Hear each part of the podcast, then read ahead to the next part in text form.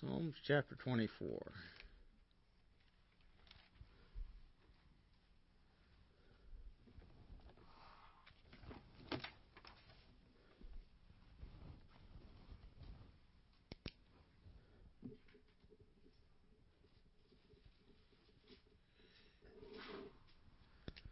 All right, beginning at verse 1. The earth is the Lord's, and the fullness thereof, the world and they that dwell therein. For he hath founded it upon the seas, and established it upon the floods. Who shall ascend into the hill of the Lord, or who shall stand in his holy place? He that hath clean hands and a pure heart, who hath not lifted up his soul unto vanity, nor sworn deceitfully.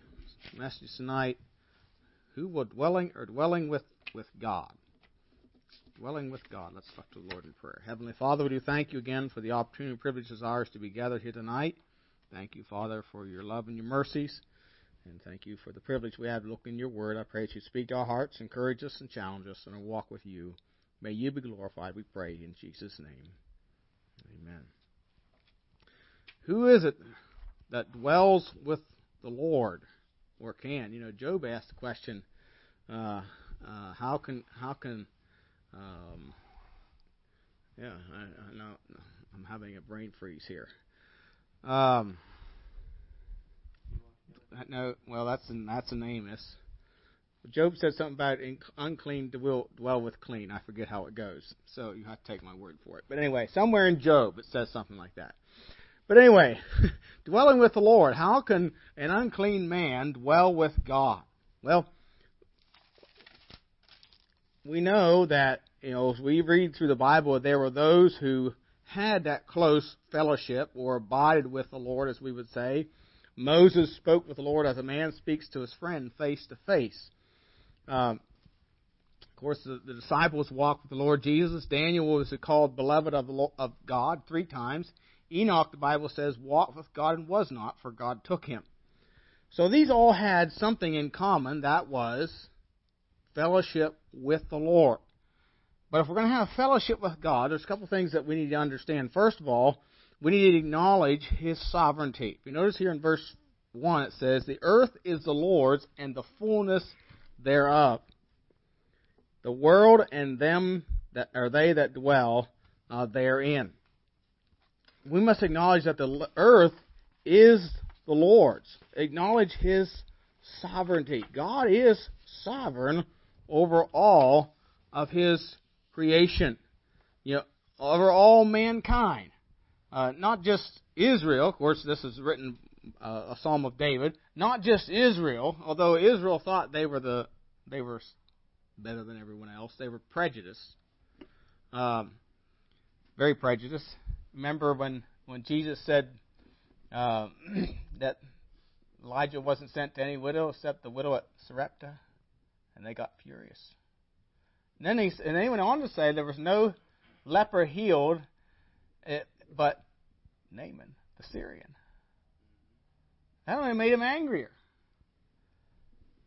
And yet, and, and then when Paul said in, in, in Acts chapter 22, you remember he was giving his testimony before the the the uh, the Jews there at the temple when he was arrested, and they gave him word until he said what? God sent him far unto the Gentiles. And then they said, Away with this man. He's not fit to live.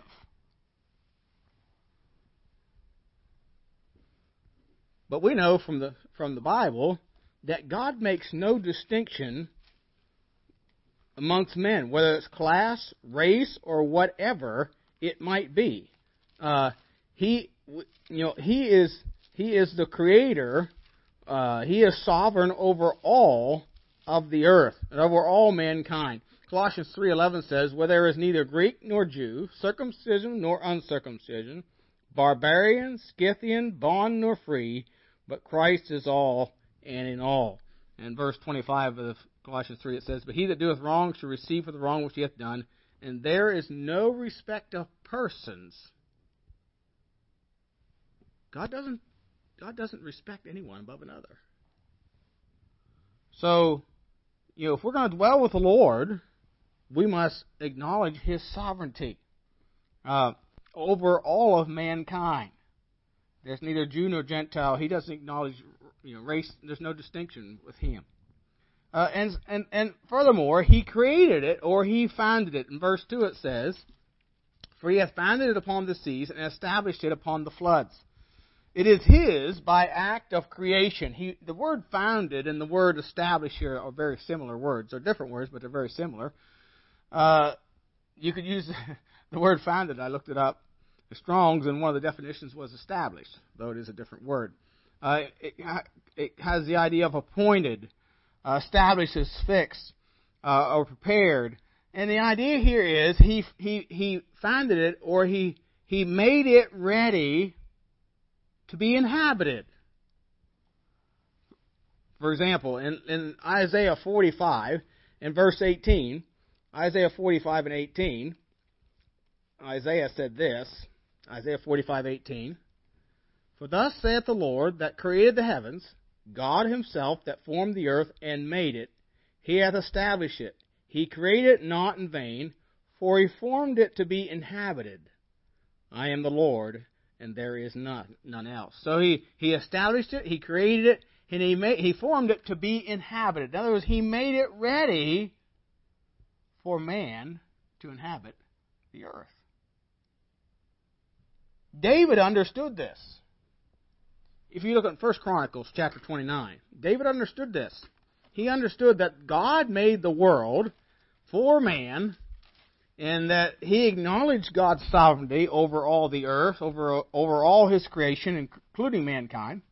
In 1 Chronicles 29, David is close to the end of his life.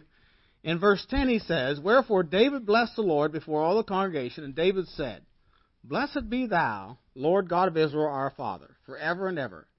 Thine, O Lord, is the greatness, and the power, and the glory, and the victory, and the majesty, for all that is in the heaven and in the earth is thine. Thine is the kingdom, O Lord, and thou art exalted as head above all. Both riches and honor come of thee, and thou reignest over all. And in thine hand is power and might, and in thine hand it is to make great and to give strength unto all. So he not only acknowledged that God uh, was great and he had the power and he made the heavens and the earth, but God also had the power to make great and to give strength and to give wealth. You know, the context here is David's talking about the things that he prepared for the temple. And he's saying that God gave these things to me. It's not my hand, it's God. God has the power to make great. You know, it's foolish it is foolish to take what we have for granted as if I made it. That's what Nebuchadnezzar did. He took it all for granted. Is not this great Babylon that I have built by my own power? Of course, the day he said that, he was struck down. It's foolish to take all that for granted. Paul wrote to the, the Corinthians and says, What hast thou that how, thou hast not received?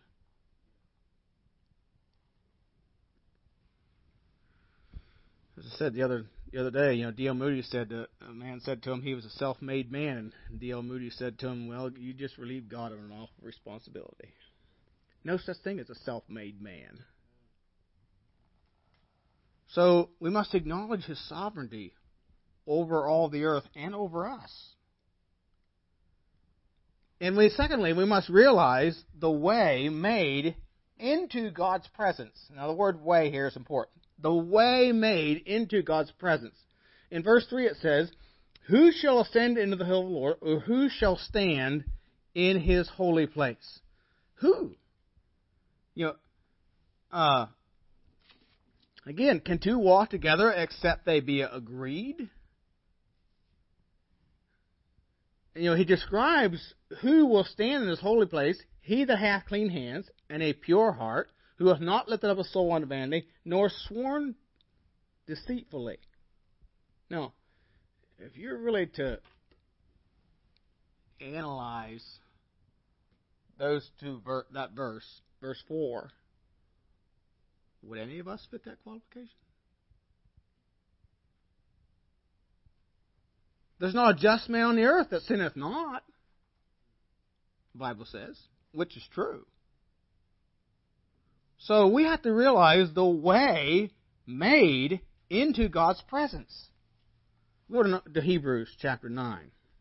Hebrews chapter 9. you know, Proverbs says in two places, Proverbs 14:12 and then 16:25, there is a way that seemeth right unto man, but the end thereof are the ways of death. So, so a lot of people have, think they have the right way figured out, but that way is the end is is death.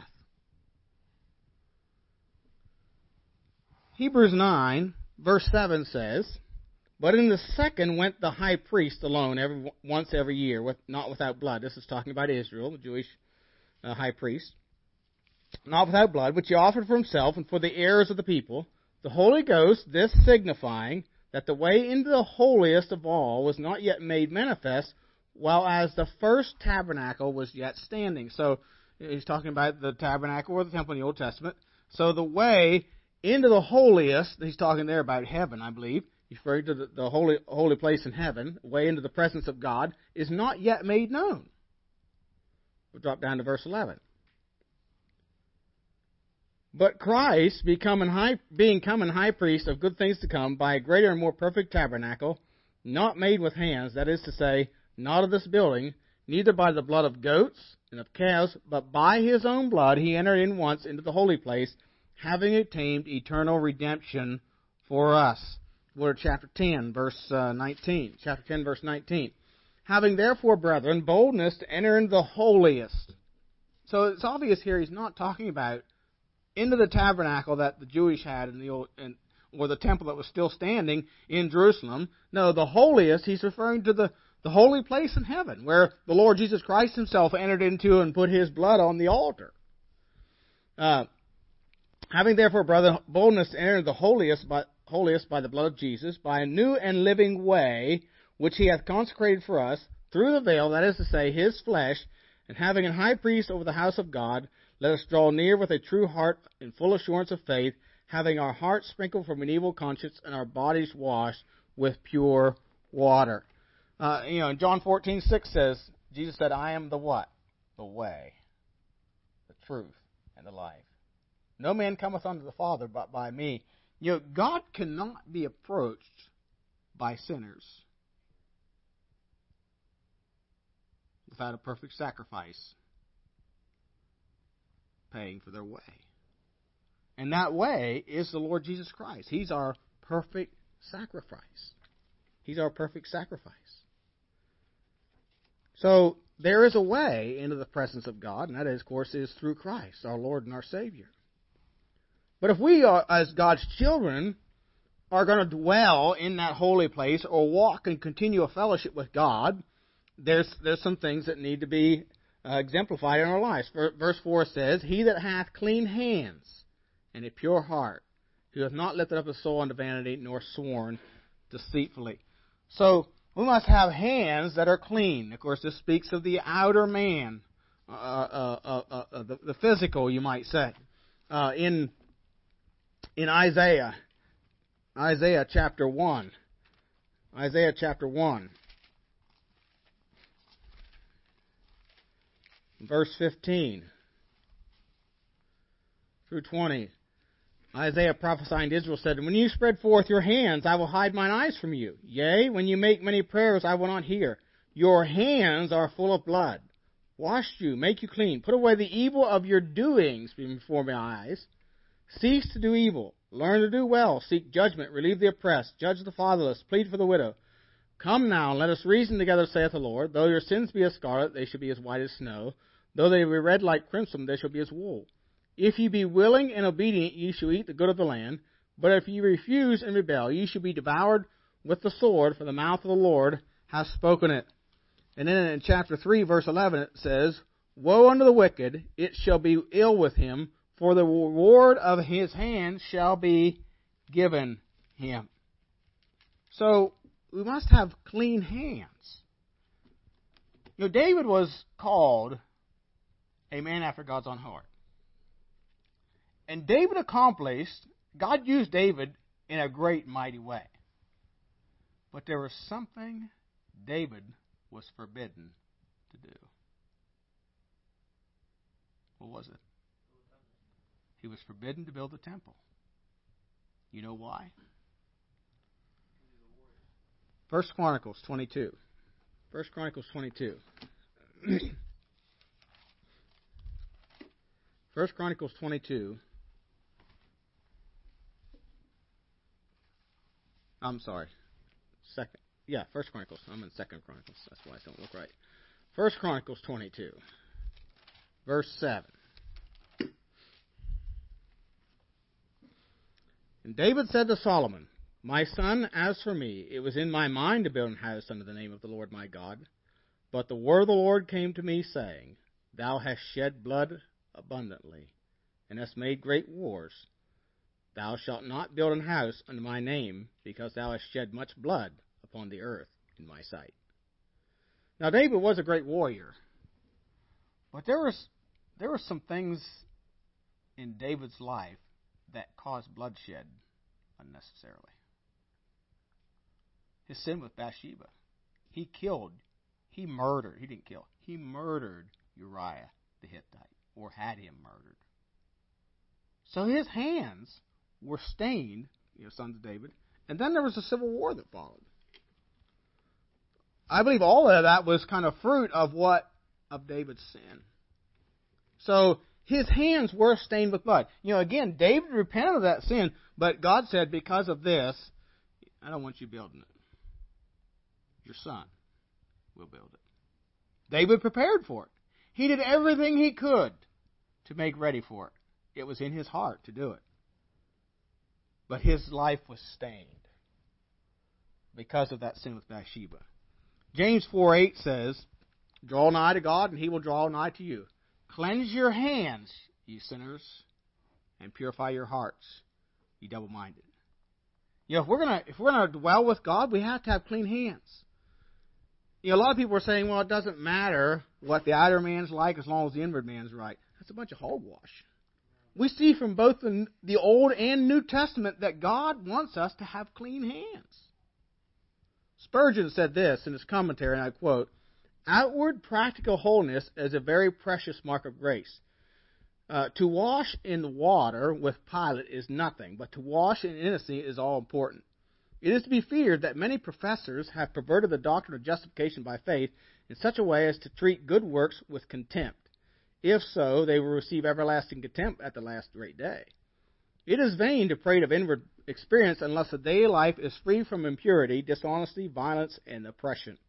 Those who draw near to God must have clean hands. What monarch would have servants with filthy hands to wait at his table? They who were ceremonially unclean could not enter into the Lord's house, which was made with hands, much less shall the morally defiled be allowed to enjoy spiritual fellowship with a holy God. Unquote. And so, you know, we must have, God desires that we have hands that are clean. Hands that are clean. But secondly, he says not only hands that are clean, but a heart that is pure. If we're going to dwell with the Lord, we're going to have clean hands and a pure heart. Of course, that speaks of the inward man. Uh, again, Psalm or, or uh, James four eight: Cleanse your hands, you sinner, purify your hearts, ye double-minded. The two should go together. You know, if you have a pure heart, it's going to show itself on the outside. It's going to show itself on the outside. Doesn't mean you always, but you know, David had a heart after God. Yet he fell into sin. But he didn't stay there. He didn't stay there. When he was confronted, he got right. He got right with the Lord. Um, so, so God wants us to have a pure heart. And, you know, in Psalm 51, when David was confronted with his sin, he repented of his sin. In Psalm 51, in verse 17, he says this The sacrifices of God are a broken spirit, a broken and a contrite heart, O God, thou wilt not despise. That word uh, contrite, uh, you know, notice it says, you know, talks about a broken and a contrite. It uses the word broken twice. Uh, and, and then contrite. The word contrite means to crumble, bruise, or beat to pieces, to break, crush, destroy, or humble. See, the emphasis God places on a will that is broken, a heart that sees sin as God sees it. And that's how David saw his sin.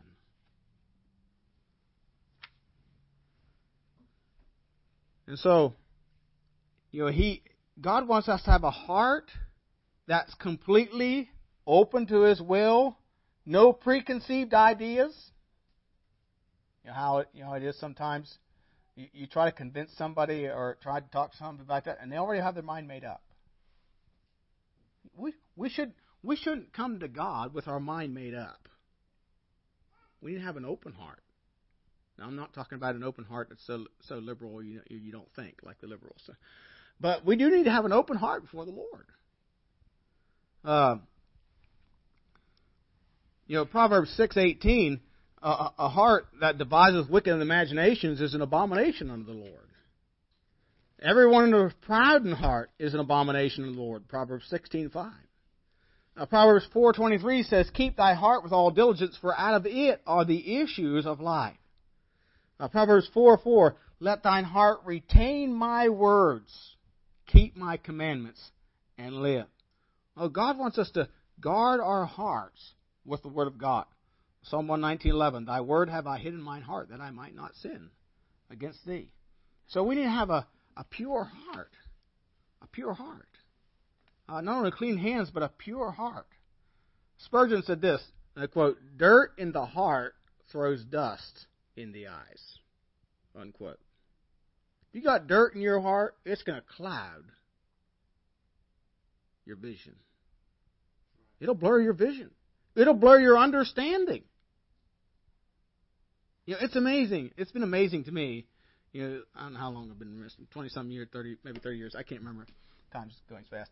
But anyway, you know, of of the people that go away from the Lord, and then the things they will do that I never would have thought.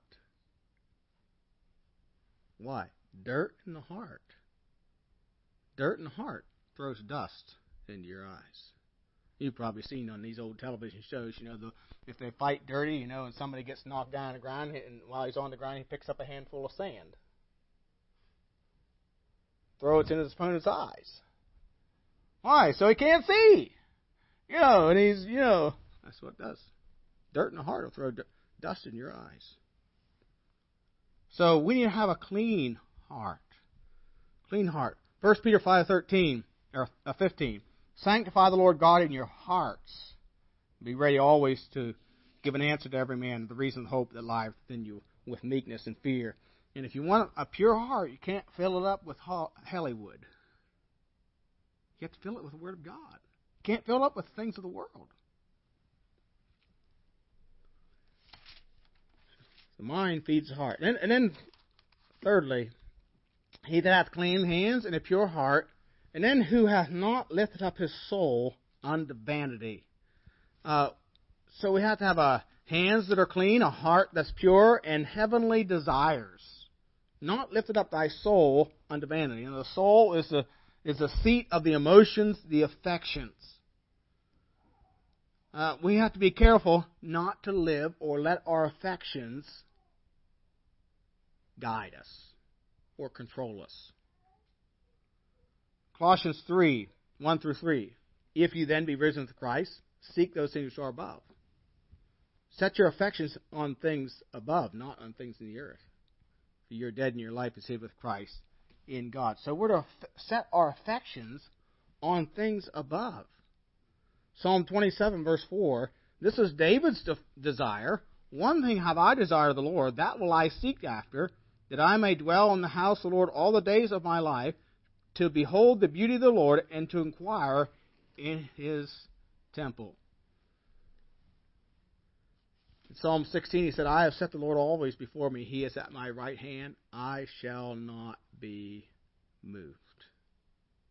So we have to we have to set our desires on things above, not on things of this old world set our affections uh, on things above.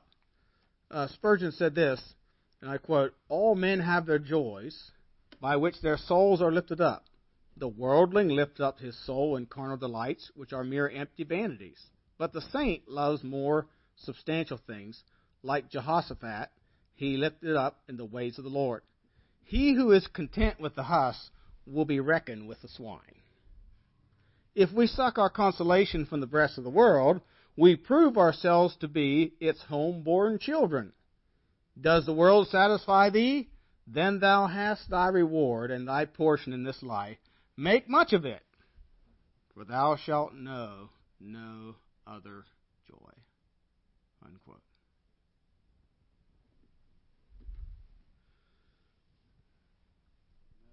Matthew 5 8. Blessed are the pure in heart, for they shall see God. Psalm 19:14 Let the words of my mouth and the meditation of my heart be acceptable in thy sight, O Lord, my strength and my redeemer. And we need to have a pure heart. Pure heart. You know, motives that are pure, a mind that's pure, uh, seeking things that are pure. The wisdom that is from above, James 3:17 is first pure. So so we need to have heavenly desires. Heavenly desires. Uh, and then, fourthly, if we're going to dwell with the Lord, we have to have honorable lips. Verse 4 says, He that hath clean hands and a pure heart, who hath not lifted up his soul in the vanity, nor sworn deceitfully. Honorable lips.